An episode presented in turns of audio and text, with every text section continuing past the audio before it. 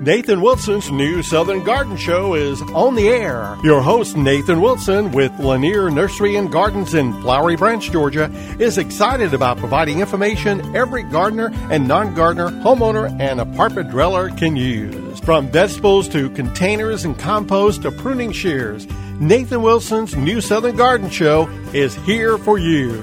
Now, here's Nathan.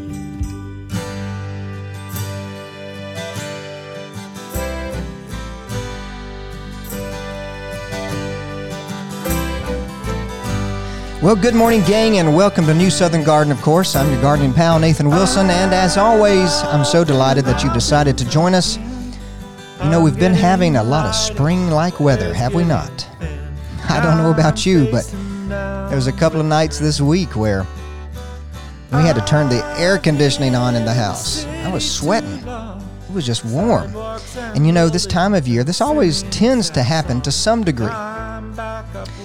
Uh, here in the northeastern part of the state, we tend to have very warm weather late in the winter for a few days, and then we'll have a cold night or two. We fluctuate, we go back and forth. And that always brings some concerns to our landscapes because mm, maybe a week from now, with some of the forecasts, we may be down to lower 30s, maybe not quite freezing. Maybe back down to winter weather for us. And already you've probably noticed, we've talked about it last week and maybe the one before, but there's plenty of things that are starting to bloom. So, of course, forsythia is going crazy in my landscape. The quince are just starting to bud out. The hellebores, they've, they're really a winter bloomer, so they've been doing their thing. But then there's also those plants that are not just not necessarily blooming, but they are leafing out. They're providing us with their new spring foliage here in late winter. And what that always does is, with this warm weather, it encourages these plants to start growing. You know, they've had a period of cold, so they think it's spring. But we may have late freezes, late frosts, and that always is a concern for certain things. So be on the lookout for these plants that are leafing out. If we do have a freeze, maybe even a frost, some of that tender growth is just getting going because of this warm weather. Some of that uh, growth might get burned back. Frozen back is essentially what it is. And so you might have to remove remove some portions of the plant in order for them to look good again. It's no problem. It's really just a cosmetic thing for the most part, if a plant is putting out its leaves this time of year and we have a freezing event or or frosty event that they couldn't handle, then they will regenerate that growth. That kind of growth uh, is going to easily be recovered uh, as we get into true spring. But there are some concerns. Anything that's flowering, it may get damaged. And we've talked before that flower petals on plants are not hardy at all, essentially. They cannot handle a lot of freezing temperature. Once a flower bud is opened and starts to bloom and the petals are ripe and mature, they, they really cannot handle the, the freezes. And so, one of the most concerning uh, situations is with the blueberry plant. If you're growing blueberries, then of course you know they bloom early, which is wonderful because we can have some some great uh, blueberries earlier than certain fruits like apples and pears, plums, peaches. And so we uh, have to deal with this situation where they flower early, the nice warm weather, those buds start getting big, they start cracking open, and maybe in, in February or usually March, we have a freezing event, and the flower petals get frozen and they fall. And that, of course, can limit and reduce the amount of blueberries that you're harvesting. Because without a flower to be pollinated, uh, fertilized, then the fruit will not form. And so keep a lookout for that. Um, probably the most effective thing in the landscape perspective uh, in the home garden uh, for protecting blueberries and other early blooming plants is to cover them with some material, could be cloth, uh, it could be plastic. You'll be covering them overnight when the temperatures drop. And the key with covering plants for winter weather protection is to make sure that the bottom of the covering makes good contact with the soil, with the ground below. In other words, draping a small covering over the plant and leaving the base of the plant free for airflow overnight is not going to be effective because covering a plant, it's not the covering itself that protects the plant. Well, I guess it is. It's actually what the covering does. When the covering touches the ground and is covering the plant in its entirety, then it's trapping ground heat. That's what we're trying to do when we cover plants. So if your covering does not make a good contact with the soil below, you're not able to trap the ground heat, and wind is able to move any warm uh, any warmth from the soil.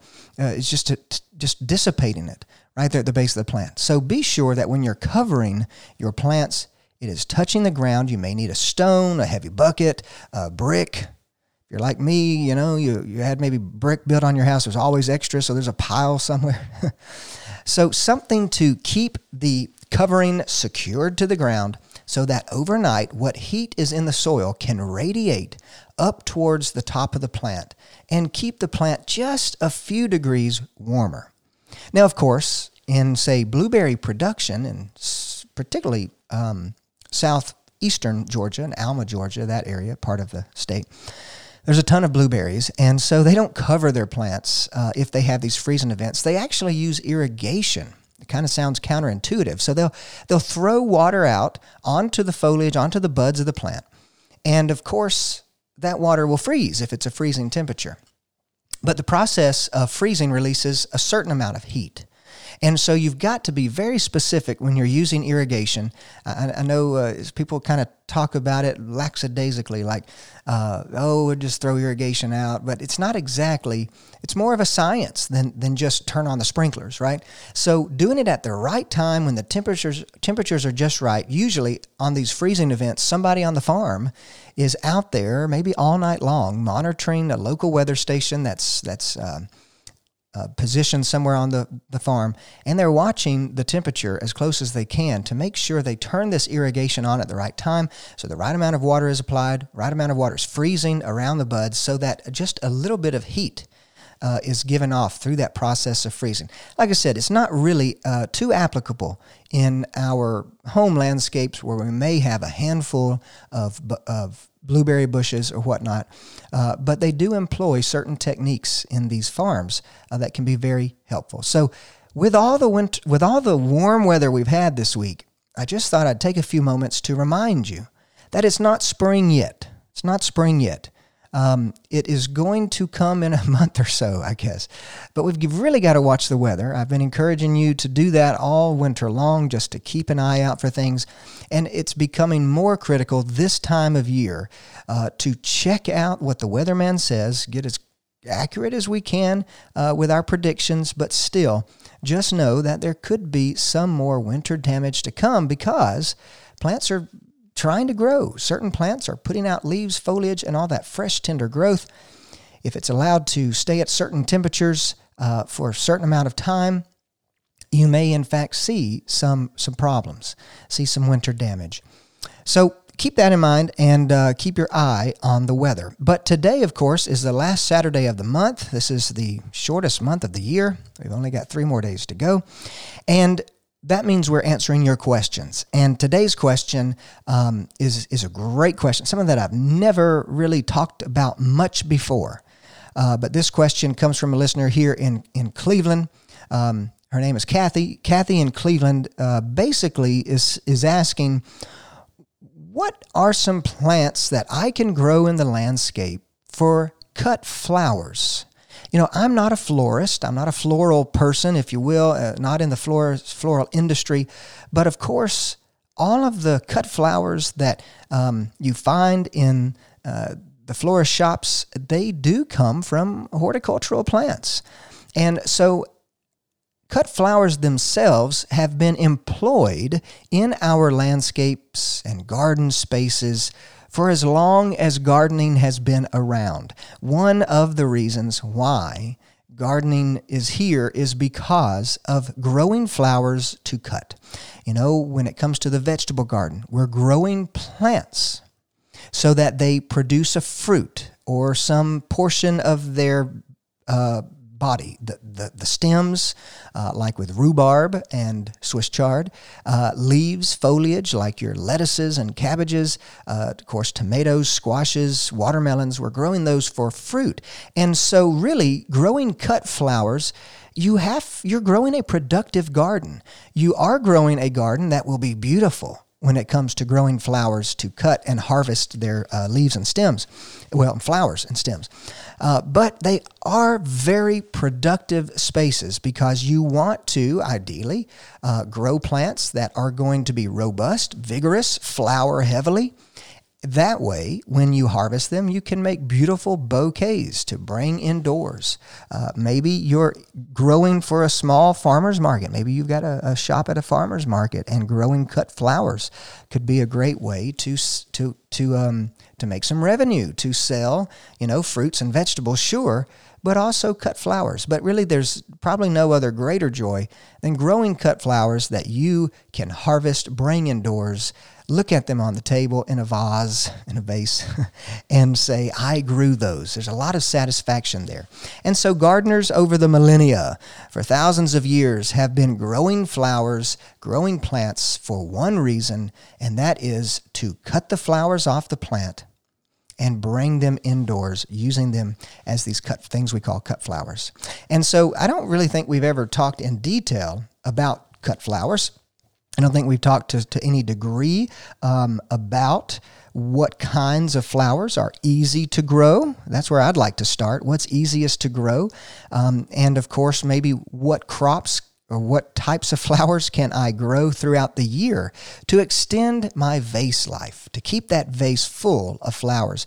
One example uh, this time of year is to grow those hellebores. I've encouraged you for years now to grow hellebores, Lenten rose, because of course they bloom when nothing else really is. Uh, you can think about perennial plants like hellebores that you plant one time and year after year for many years, not forever, but for many years. This particular plant will produce flowers for you that you can cut and bring indoors. Um, then, of course, there's there's even shrubs, right? So certain shrubs or maybe small trees that have stems full of flowers. I mean, redbud, the redbud tree will be blooming soon, and of course, they will be loaded with stems with these uh, pea-like purple sometimes red, sometimes white flowers, and naked stems, no leaves on it, just a stem that is full of flower buds. That could make an interesting arrangement. And in the shrub world, my first thought always goes to hydrangeas. Hydrangeas last long in a vase, they've got strong, straight stems. And of course, they're blooming in the summer, but even though they're they don't bloom forever, you do have that summer look with any hydrangea. And so uh, from perennials to trees to shrubs, be thinking of that. But today we're going to be thinking about some annual plants. I want to start there because annual plants, these are those plants that are going to come, um, they're going to come. Uh, be planted in the landscape or in your cut flower garden seasonally. They only last for one season. So we basically here in the South have two seasons of uh, annual flowering plants. The first season we're going to talk about, of course, is going to be spring and summer, the warm season. We've got plenty of plants, numerous plants, uh, annual plants that can grow in our heat and grow in our warm summers. And then the next season of cut flowers that you can extend your uh, cut flower garden with is into the winter season. That's going to be the cooler season. And there are plenty of annual plants that don't like it hot at all. They would rather have our mild winter weather. Uh, and maybe early part of spring, uh, late part of fall, where it's still kind of warm but not unbearable like it is in, say, July or August. And so you've got two good seasons. Ideally, you could keep your cut flower garden beds full of annual flowers all throughout the year. So be thinking when it comes to cut flowers, growing plants that we're going to remove the flowers from, I can use a number of things. Annual plants seasonally, summer and winter. Perennial plants that bloom at their given time. Shrubs, trees, even. We can make our cut gardens look great and spectacular. When we get back, more about cut flower gardens.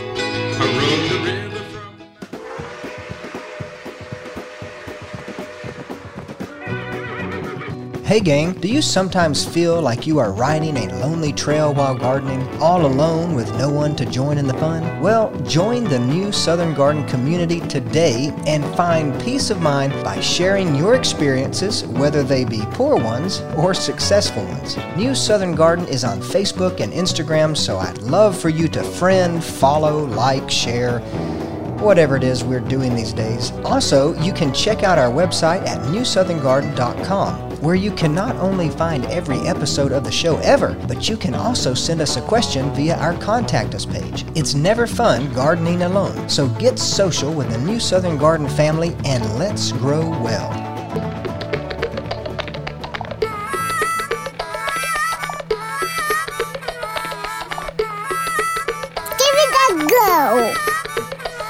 Well, gang, this morning I'd like to thank uh, Kathy here in Cleveland for sending us a message about growing cut flowers.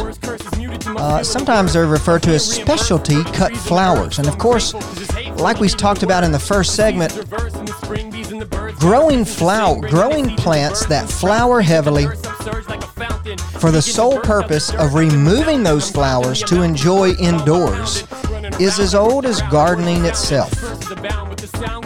Our gardening ancestors have been doing this for thousands of years. And I think we should encourage and continue to do so because, of course, the beauty that flowers provide aren't just enjoyed in the garden attached to a plant, but they can also be enjoyed indoors detached from a plant. So, uh, this morning, I'm going to talk just briefly about some of the characteristics you may be looking for uh, when it comes to cut flowers. And then this may have to be a multiple part series. We may have to talk about this for a couple of weeks because I do want to talk about some of the easiest. Um, some of the easiest annual cut flowers to grow, uh, how, how to grow them, some of the varieties that work great for cut flowers and uh, how to maintain them. They'll, just like anything we grow, folks, there'll be pests, there'll be weeds, there'll be problems. So we want to uh, give you as many tips as we can to encourage you uh, to get out there and keep your cut flowers looking spectacular. So when it comes to plants that are suitable cut flowers, um, or produce flowers that are great for cutting, we we want a few characteristics. First of all, probably the maybe the most important is their vase life. How long will that flower last once it's removed from the plant? Remember, cutting a, flower off of a plant or any part of the plant, uh, what happens to that cutting is that it, it, has no root system attached to it anymore. It has no life support. It has no no real way of pulling up copious amounts of water. You can get a little bit of water movement by putting uh, these the cut ends um, in a vase with, with a shallow bit of water there. Uh, but there's no root system to keep the, the, the plant turgid, to keep the leaves full of water, to keep them from not wilting. So as soon as a plant is removed, or as soon as a cutting is removed from a plant, uh, we do need to get it into water as soon as possible, probably cool it down, uh, maybe even put it in shade. When you're harvesting your cut flowers, uh, these flowers are going to need to be not left out in a basket or a bucket without water in full sun. We probably need to bring them in piece by piece directly into the house where uh, the temperatures may be cooler and th- transpiration, which is the process of the plant losing water, is slowed down. So some flowers, uh, some plants with their flowers, they are very good at this. Of course, things like peony. Peony is a perennial plant. We've talked about it before plenty of times. They're going to be blooming soon enough, probably next month starting. And so they uh, do. They got thick, waxy leaves, and so they actually work really well as cuttings. Uh, the hydrangeas will, if if you're able to keep them um, surrounded in, in moisture, so we can kind of reduce their water loss. Uh, at least surround the stem in moisture, I should say. Um, and then, of course, on the annual side of things, uh, plants that um, are only going to be in the garden for one season per year like zinnias. We're going to talk about those in more detail for the rest of the show. Uh, cosmos. They have thin, dainty stems, tiny foliage. They don't tend to lose a lot of water very quickly. Um, Snapdragons work very well. Sweet pea, if you can get sweet pea to grow in our area, they got to time it just right. Uh, but there are a number of plants, so look for for plants that have uh, a good ability to withstand being removed from the mother plant and the root system. And as long as they can last in a vase for a, maybe up to a week's time, maybe five days is enough. Uh, how long do you want to enjoy your flowers? The answer is probably as long as I possibly can. Uh, but, you know, up to a week is, is a long time for uh, flowers to be showing off in a vase. And of course, the floral industry has created products which helps increase their vase. Uh, they call them preservatives. So you add a preservative to the water uh, that helps all of the flowers. Whether they naturally have a good vase life or not, uh, it will help most plants last even longer. So, if you're really getting into cut flowers, you probably want to do more research on uh, preservatives to add to your vase. Um, the other thing, the other key characteristic that's going to be critical when we're talking about uh, cut flowers is s- strong, straight stems. Long stems, strong, straight stems. Of course, we don't want stems that are weak and floppy because once you put those weak and floppy stems in a vase, they don't stand upright. They sort of just lean over. With that being, um, with that being said, uh, the, the reality is that you are going to be looking for varieties of these plants that naturally have been bred uh, with strong straight stems, um, or you're going to find plants that just already have strong straight stems.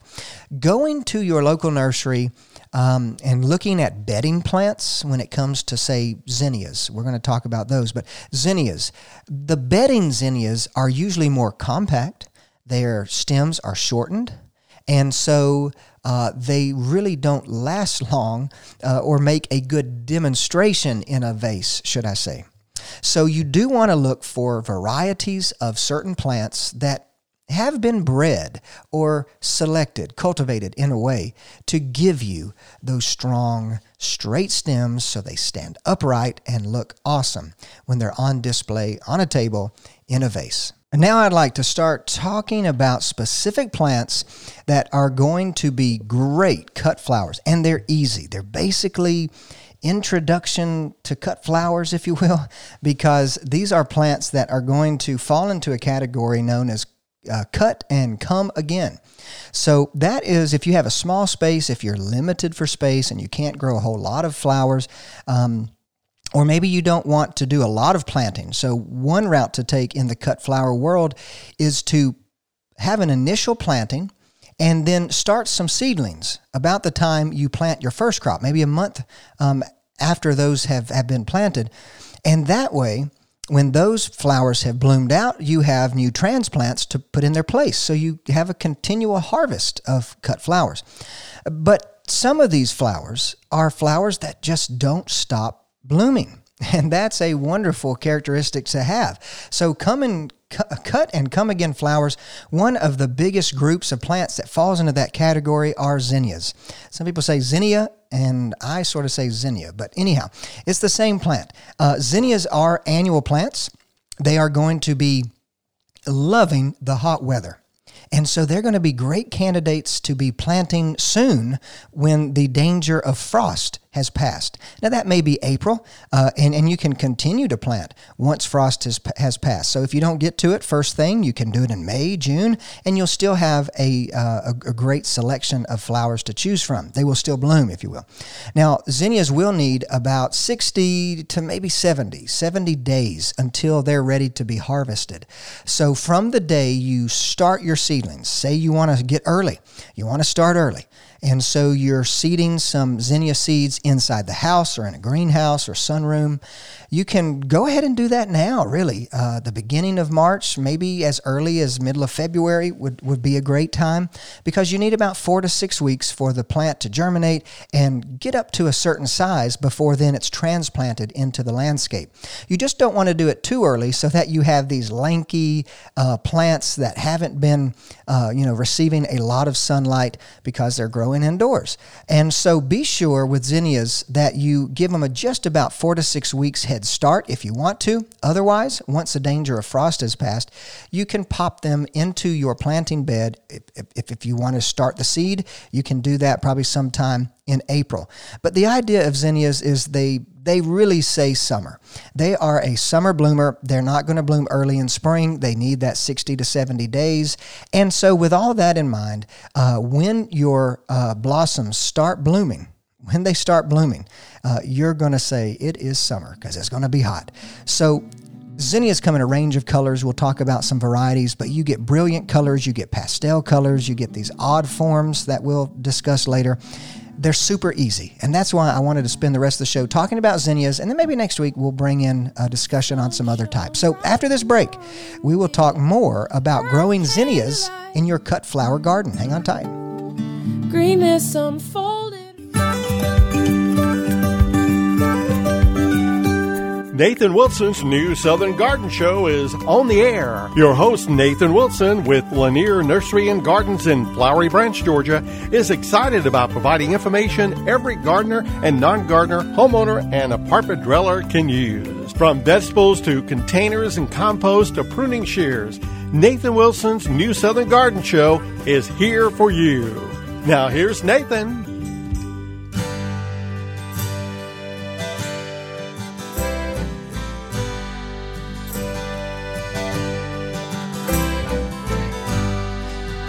So, gang, today on New Southern Garden, we have been talking all about your questions. Really, it's one major question today. Uh, Kathy here in Cleveland sent us a message asking about what flowers, what plants can she grow that make good cut flowers. And I think it's a wonderful thing because, of course, as we've already talked about, Growing flowers for cutting and bringing indoors has been around since gardening itself. The beauty of nature being brought in inside is a wonderful thing. Um, so, for the rest of the program, we'll be talking about one particular plant, and then maybe we'll have a series. I think, Mr. Producer, this is going to turn into a series of discussions about different plants that are easy. Uh, there are plenty of cut flowers that maybe take some advanced care and, and techniques, but zinnias zinnias. You may remember those. I remember my grandmother would plant zinnias. Um, they are super showy.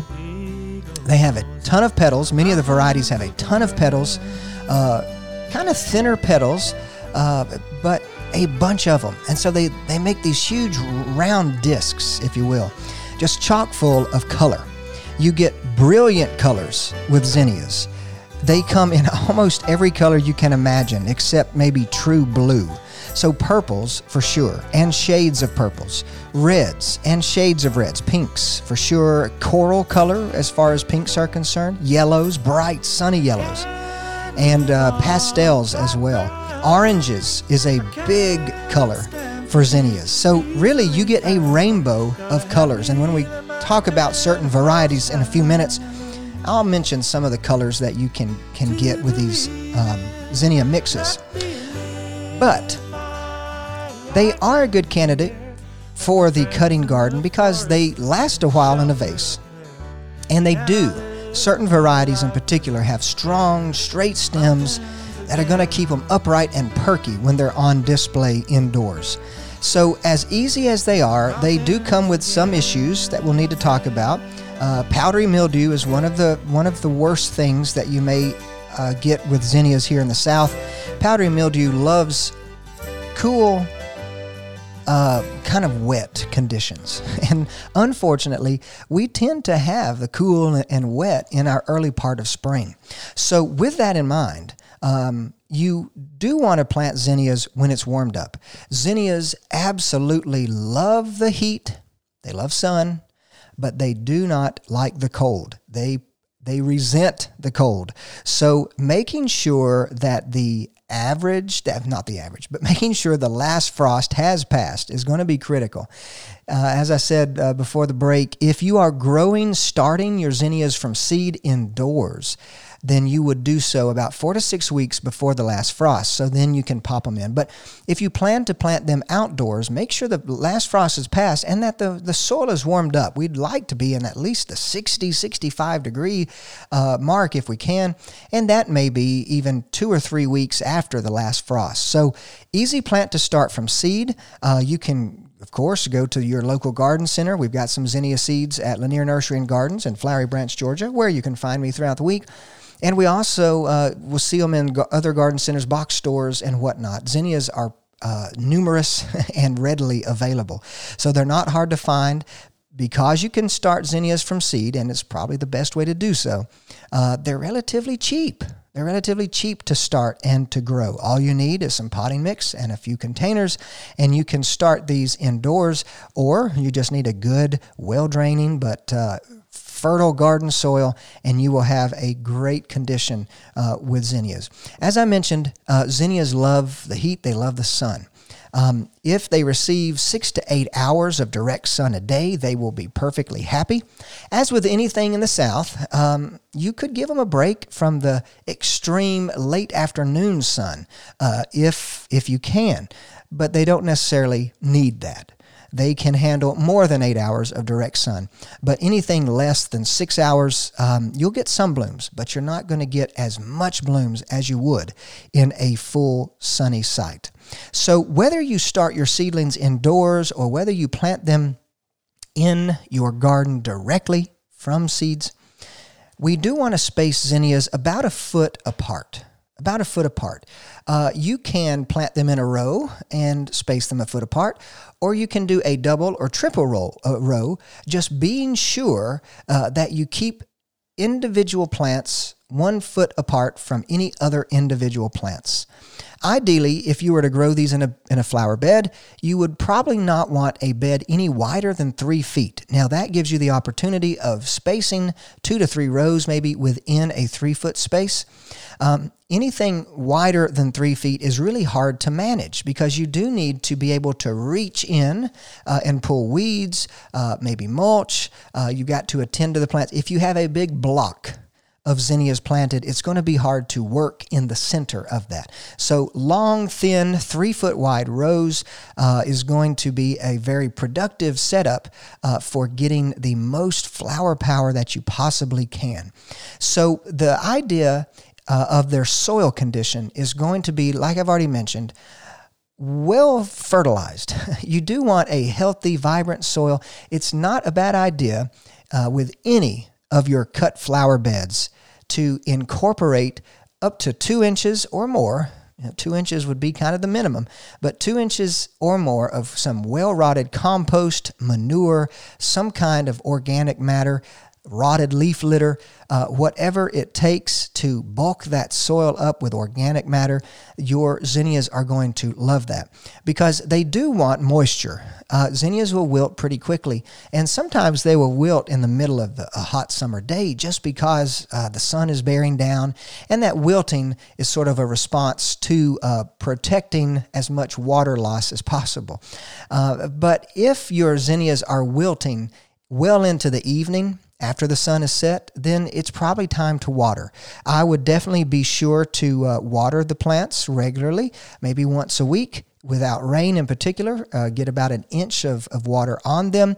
Uh, ideally, you would use a soaker hose down at the ground and just saturate the soil at their, their little zinnia feet, their roots.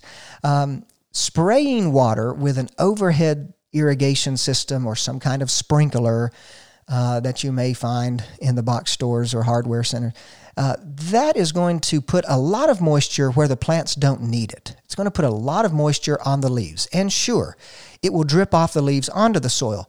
But keeping water on um, plants that you plan to harvest flowers from, keeping water on their buds, on their petals, on their leaves is never really a good idea. It's, it's never a good idea uh, to have water on any plant's leaves because that opens up the possibility for disease problems. So when it comes to watering your zinnias, the best and most tried and true idea, yes, you'll get rainfall. There's nothing you and I can do to stop rain hitting uh, plants' foliage.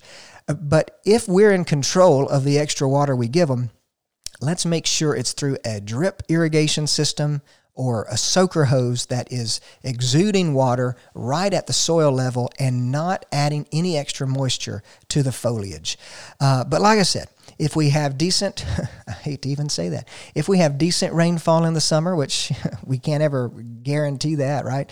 Uh, if we go through a drought or something like that where rain is few far in between, uh, we do want to have a plan in place to keep those plants full of moisture so that they can keep producing flowers. The great thing about zinnias is being a cut and come again type of flower, the more you cut, the more they bloom.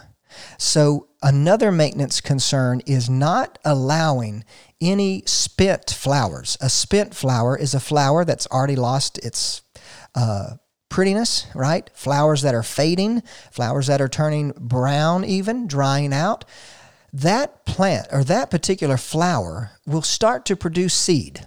And you may want to save some of the seed, but do that from flowers that come later in the season. So, allowing spent flowers to remain on the plant slows down the production of new flowers. So, deadheading your flowers are going to be critical. Now, if you are harvesting uh, your zinnias for vases and maybe giving away as friends, or if you're selling them at a farmer's market, then you will be regularly harvesting them, encouraging them to produce more and more and more flowers. But if you only occasionally harvest flowers, then you will surely have plenty of spent flowers, and those must be removed because they will put all of their energy into making seed. That's the strange thing about plants, just like all life. Uh, all life forms, whether it's cows, chickens, uh, dogs, humans, uh, plants for sure do the same thing. They reproduce. And so reproduction is their main goal. And once they have reproduced, they don't have a need to produce any more flowers. So telling the plant, uh, you need to keep on trying to reproduce and you know you're not setting any seed that's going to encourage them to keep flowering and that's what you want to do um, so with that in mind you could also successionally plant your zinnias. Now, what that means, and we usually use this word succession planting in the vegetable garden. Because for some things, like say determinate tomatoes, determinate tomatoes, they produce their uh, fruits, their to- the juicy tomatoes, they produce them all at one time. And then once those are harvested, the plant is done. So you may have some plants on ready for when those are done, you replace them. And so you're creating this succession of blooming. If you'd like to extend that kind of zinnia season or with different varieties, you can successionally plant them uh, maybe every two to three weeks. So go ahead and have a stash of seedlings ready to go. Um, so you can get even more flowers in. And you can plant these zinnias well into the summer as long as they stay moist and can get established. So, of course, when it comes to um, I think that's all the notes here for how to grow them. Uh, disease issues, pest issues, uh, you probably, maybe Japanese beetles will become a concern. So if you're trying to do this organically, uh, look for insecticides maybe that are working to do the, the traps. Do the Japanese beetle traps work? Well, not very well. Uh, sometimes they work, they will definitely catch some of the uh, the pests, some of the beetles, but it tends to attract them it tends to attract them, right? So there's a bait inside these traps that attracts these insects and some will succumb to the trap. They will fall in and, and they will die. Uh, but others just are brought closer to wherever you're trying to grow them. So if you use a trap, maybe don't put it near your zinnias, but put it on the other side of the property so that they don't uh, see the zinnias first thing. Um, of course, in the chemical world, there are plenty of non uh, inorganic, non organic uh, products uh, that will work for pest and disease. Like I said, the powdery mildew is going to probably be a problem. So, looking for plants that are disease resistant or resistant to powdery mildew uh, can be a good concern. Making sure that the leaves on your plants don't stay moist is going to help prevent powdery mildew. Making sure you can have some good airflow between your plants so that when leaves do get wet, they dry off quickly with good airflow. So there will be some battles, some concerns, some pest issues, uh, but for the most part, zinnias are relatively super easy. And especially some of the varieties that we're going to talk about today. Uh, I know we're coming up on a break, but that's where we're headed. We're going to be talking about tall cutting varieties of zinnias that last a long time. They'll be grown in the full sun and many of these have been around for a long time. Um, some of them are newer and they're gorgeous, they're beautiful. Uh, so, we're going to talk about a range of colors and varieties. When we get back from this break, we've got a lot more to talk about when it comes to zinnias, but we're not talking about cute and compact zinnias. We're talking about monsters. We're talking about tall plants, plants that could be up to 36 inches tall or so. So when we get back, more about growing zinnias for your cutting gardens. Hang on tight.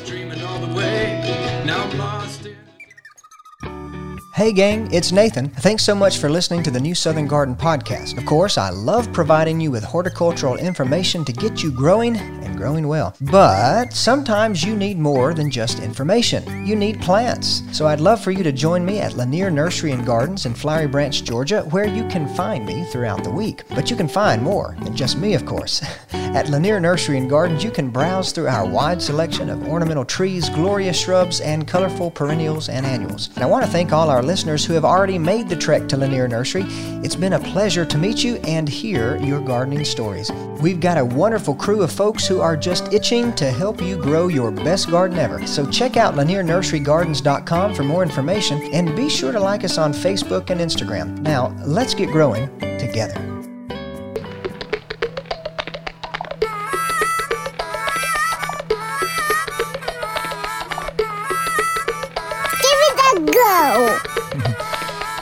Well, gang, today we're talking about growing zinnias. That sun loving, summer heat loving flower. They do not like the cold weather. And of course, warm weather is just around the corner. So we're talking about growing zinnias from to, to produce cutting flowers for cutting. What I'm saying. So, of course, these plants are going to be plants that you can grow in the landscape, that you can harvest their flowers on tall, straight stems. You can make beautiful arrangements and bouquets with them. I think this is going to become a series because we've got plenty of wonderful plants that make awesome cut flowers. And zinnias are just one of the first I would start with and one of the easiest to grow. And you know what? During the break, Mr. Producer, I forgot to tell the folks the secret the secret to growing these long stem zinnias. I overlooked it in my notes, so I need to tell you the secret. I gave you all the tips about uh, watering them, planting them. But the secret to growing these long stem zinnias is pinching. Yes, pinching the plants back. So when your plants become about 18 inches tall, snip out the center flower bud. Snip it out.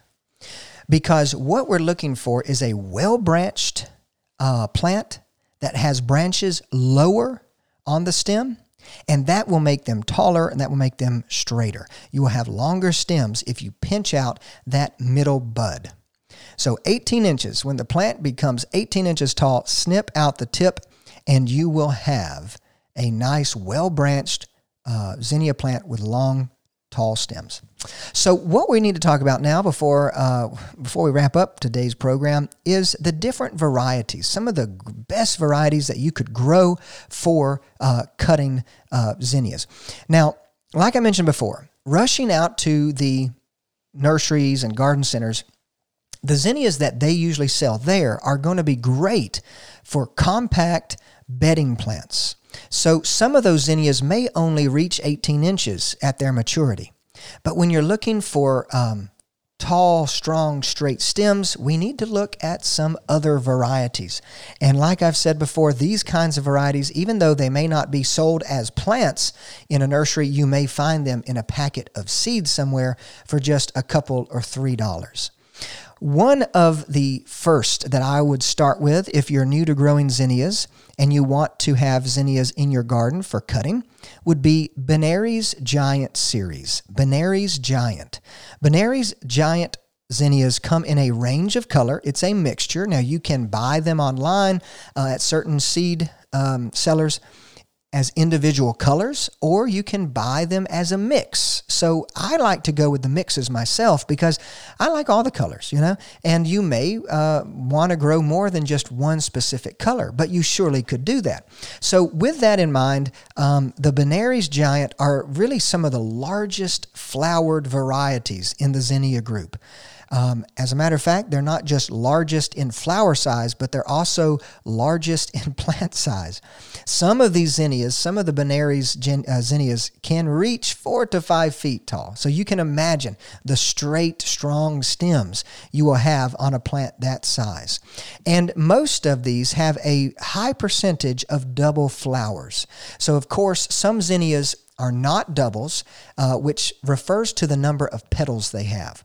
If a zinnia is a single petal zinnia, you will see just a, a, a uh, couple rows of petals, maybe, and you will actually see the center of the zinnia with the yellow stem, uh, yellow um, anthers and stigmas and all, all the sexual parts right there. You will see the yellow center. But if uh, you are growing doubles like the Benary's giant uh, mainly has, then you will have a uh, flower head just full of petals, and you won't see as much of those yellow centers. Now, some of the colors that Benary's giant comes in include uh, salmon, rose, coral, orange, giant white. There's purple. There's all kinds of colors when it comes to the Benary. They are just chock full of a variety of colors. And Benary's has a good disease resistance. That's one of the critical things we've already talked about is making sure we're starting with a variety that doesn't succumb to disease very readily. Now, another series of zinnia that I love is called the Queen series. These, of course, have great long stems, long lasting vase life, and good disease resistance. They're checking off all of the boxes. Now, there are a uh, a variety of colors now in the Queen series, but one of the first that came out was called Queen Lime. And the petal itself is sort of the color of a Granny Smith apple. Granny Smith apple green, um, medium sized flower heads, but they still have strong, sturdy stems. Now uh, that the Queen zinnias have been developed even more, we see things like Queen Red Lime. So we still have that Granny Smith green, but we also have a uh, splash, just a mashup of sort of this purple and rose color. The L- Queen series is well known for its lime color. And so since it opened, we're seeing a variety of colors now, uh, sort of an orange and a peach color with these lime centers. It's just a, a mashup of lime and some other bold color. And so, because they have these good disease resistance, long vase life, the flower is medium, not maybe as large as the Benary's giants, but still, when you cluster them together, you have a beautiful display. Now, there's a strange uh, uh, mix of zinnias called scabiosa, scabiosa flowered, and it's sort of a flower form. Now, the scabiosas have this frilly double bloom uh, that sort of looks like a mini Gerber daisy, or if you've seen the double flowered cone flowers. They have their ray flowers that shoot out to the left and right, and right in the middle is sort of this fuzzball of petals. And they do, if you're familiar with scabiosa, um, which is um, pincushion flower, it's a good perennial. Um, it has that kind of flower form where there's broad, wide petals at the base, and then right in the center is going to be a cluster of these frilly, uh, really fluffy uh, type petals. Now they come in a variety of color. Uh, many of the scabiosas are sort of a sherbet tone mix. We've got scarlet, um, gold, orange, yellow, definitely some of the pinks and some of the reds, some of the pale colors too, uh, like pale pinks and whatnot. Um, but the scabiosa flowered mix, it just has a strange and unique flower form that I think you'll love it. I absolutely love it myself. Now, another plant that really works well for um, cut flowers are the cactus style flowers. There's a mix of, of, of color you can find there, and some are uh, secluded into just one kind of color, like the uh, Senorita. I love the Senorita. I grew it years ago as a kid. I wasn't too successful, but I am going to give Senorita a try this year. It's a very uh, nice sort of coral, but the idea with the cactus flower type zinnias is that they've got a twist in their petal. And so they do look like a cactus flower, if you're familiar with those, sort of a twisty petal, petal not smooth and, not very broad. Um, but between Benary's and the Queen series, the Scabiosa, and some of the cactus style, you're going to have a great offering for cut flowers as far as zinnias are concerned.